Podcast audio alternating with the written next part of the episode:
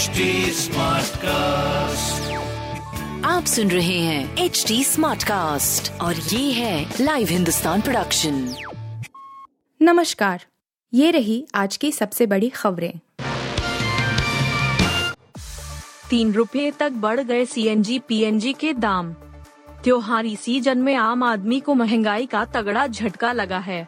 Delhi N C R में compressed natural gas C N G की कीमतों में आज से बढ़ोतरी हो गई है।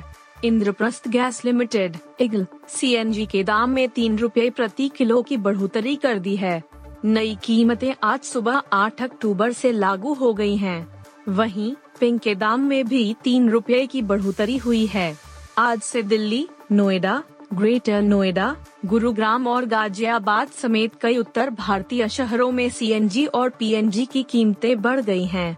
करनाल, कानपुर और मुजफ्फरनगर जैसे शहरों में भी कीमतें बढ़ी हैं।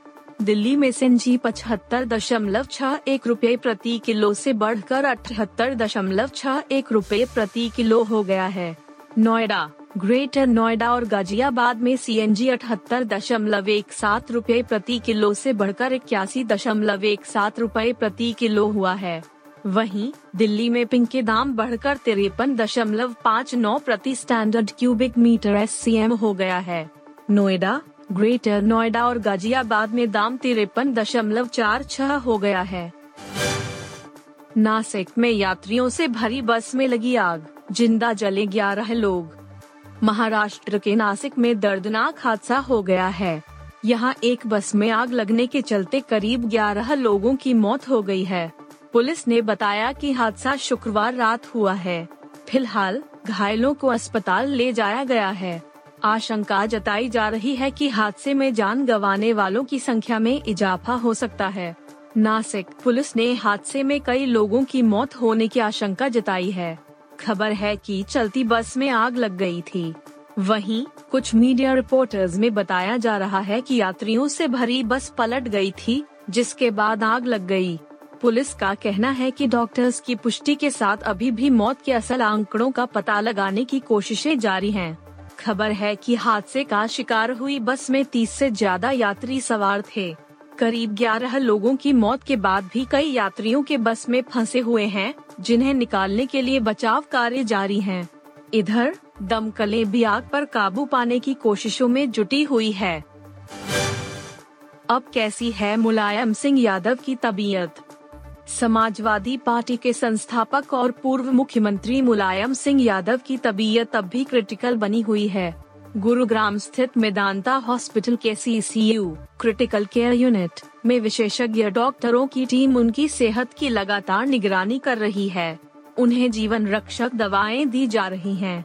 मेदांता द्वारा शुक्रवार को जारी हेल्थ बुलेटिन के अनुसार मुलायम सिंह यादव को यूरिन संक्रमण के साथ ही रक्तचाप की समस्या बहुत बढ़ गई थी।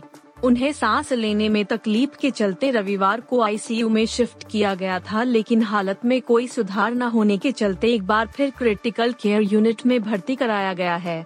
इस बीच रक्षा मंत्री राजनाथ ने भी मेदांता पहुंचकर सपा संस्थापक मुलायम सिंह यादव का हाल जान। उन्होंने अखिलेश यादव से विस्तार से बात कर मुलायम सिंह की सेहत के बारे जानकारी ली। वहीं शुक्रवार को यूपी विधानसभा अध्यक्ष सतीश महाना और उप मुख्यमंत्री ब्रजेश पाठक ने भी मेदांता अस्पताल पहुंचकर मुलायम सिंह यादव के स्वास्थ्य की जानकारी ली और उनके शीघ्र स्वास्थ्य लाभ के लिए कामना भी की। भारतीय क्रिकेट कंट्रोल बोर्ड यानी बी सी सी आई के सभी पदों के लिए चुनाव होने वाले हैं। मुंबई में अठारह अक्टूबर को बी सी सी आई अध्यक्ष पद के लिए चुनाव होना है। वहीं मीडिया रिपोर्टर्स के मुताबिक भारत के पूर्व ऑलराउंडर और उन्नीस सौ तिरासी विश्व कप विजेता टीम के सदस्य Roger Binny B C C I अध्यक्ष पद की रेस में सबसे आगे हैं। यानी वह जल्द ही मौजूदा बी सी सी आई अध्यक्ष सौरव गांगुली की जगह ले सकते हैं। बी सी सी आई के चुनाव अध्यक्ष, उपाध्यक्ष, सचिव, संयुक्त सचिव और कोषाध्यक्ष की भूमिका के लिए होंगे। चुनाव लड़ने के लिए इन पदों पर ग्यारह और बारह अक्टूबर तक नामांकन दाखिल करना है। हालांकि जब सुप्रीम कोर्ट ने भारतीय क्रिकेट बोर्ड को अपना संविधान बदलने की अनुमति दी, तो सभी ने मान लिया कि बी सी सी आई के पदाधिकारी एक और कार्यकाल पूरा करेंगे। लेकिन हाल ही में नई दिल्ली में बीसीसीआई के शीर्ष अधिकारियों की एक बैठक के दौरान यह सहमति हुई कि गांगुली बीसीसीआई अध्यक्ष के रूप में दूसरा कार्यकाल नहीं मांगेंगे।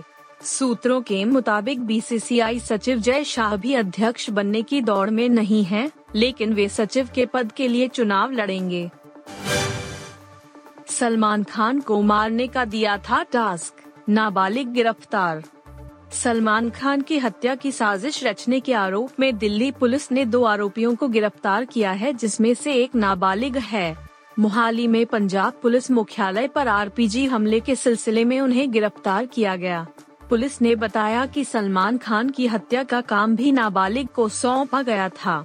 पुलिस के मुताबिक लॉरेंस बिश्नोई और जग्गू भगवान पुरिया सिंडिकेट ने सलमान खान को खत्म करने का टास्क नाबालिग दीपक सुरकपुर, वर्तमान में फरार है, और मोनू डागर जेल में को दिया था। नाबालिग ने खुलासा किया कि लॉरेंस बिश्नोई ने उसे, सुरकपुर और डागर को सलमान खान के हत्या की जिम्मेदारी दी थी।